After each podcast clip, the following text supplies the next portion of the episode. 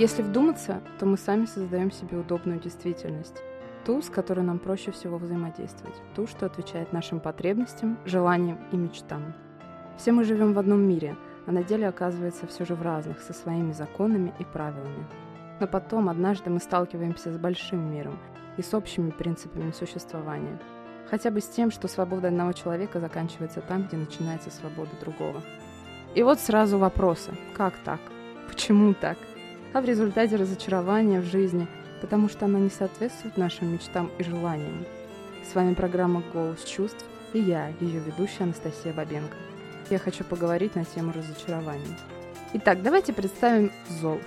Она, как полагается, влюбилась в сказочного принца. Туфельку потеряла, тыкву использовала, даже фею крестную подпрягла.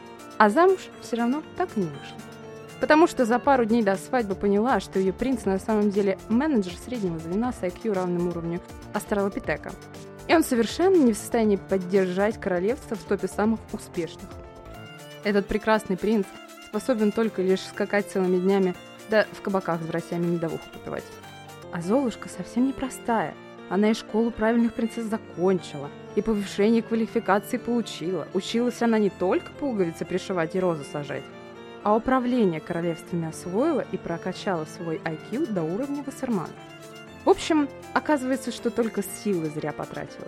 Да еще и попала как минимум на пару хрустальных туфелек и тыкву. И постигло тут ее разочарование в людях и в жизни, и в себе. Психологи определяют разочарование как чувство неудовлетворенности от чего-либо не сбывшегося, либо утраты веры в кого-то или что-то. Эта эмоция напрямую зависит от наших изначальных надежд и от модели собственного будущего. Если мы выстроили в своей голове и поверили в него же, а потом сами и разуверились. К примеру, у той самой Золушки изначально была установка на сказку, а точнее на сказочный шаблон. Наиболее известный и распространенный, на нем выросло не одно поколение Золушек. Так большинство создает образ в определенной манере – лишь опираясь на типовые шаблонные представления. А потом оказывается, что все далеко не так. Да и хотелось, в общем-то, не этого. Это бывает именно тогда, когда мы не учитываем в планах на будущее одну простую истину, что не можем продумать поведение и поступки других. Мы способны отвечать только за себя, и то далеко не все и не всегда. А реакции, действия и поступки принцев и даже лошадей нам тем более не подвластны. Психологи не разделяют разочарование на типы. Это просто чувство, присущее человеку, никто от него не застрахован. Я бы сказала, это свойство самой человеческой природы. Каждому хочется во что-то верить, мечтать.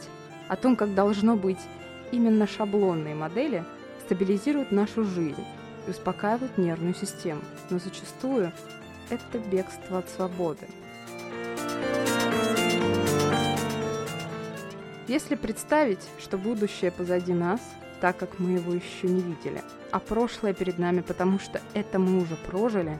И каждое следующее событие не моделировать, а получать как новую информацию, то разочаровываться будет не в чем. Все разочарования происходят из-за того, что мы чего-то хотим, а это что-то получается иначе. Но на самом деле мы забываем, что зачастую наши желания не всегда сходятся с желаниями окружающих, с природой людей и вещей вокруг нас. Чтобы не разочаровываться, не нужно моделировать ситуации.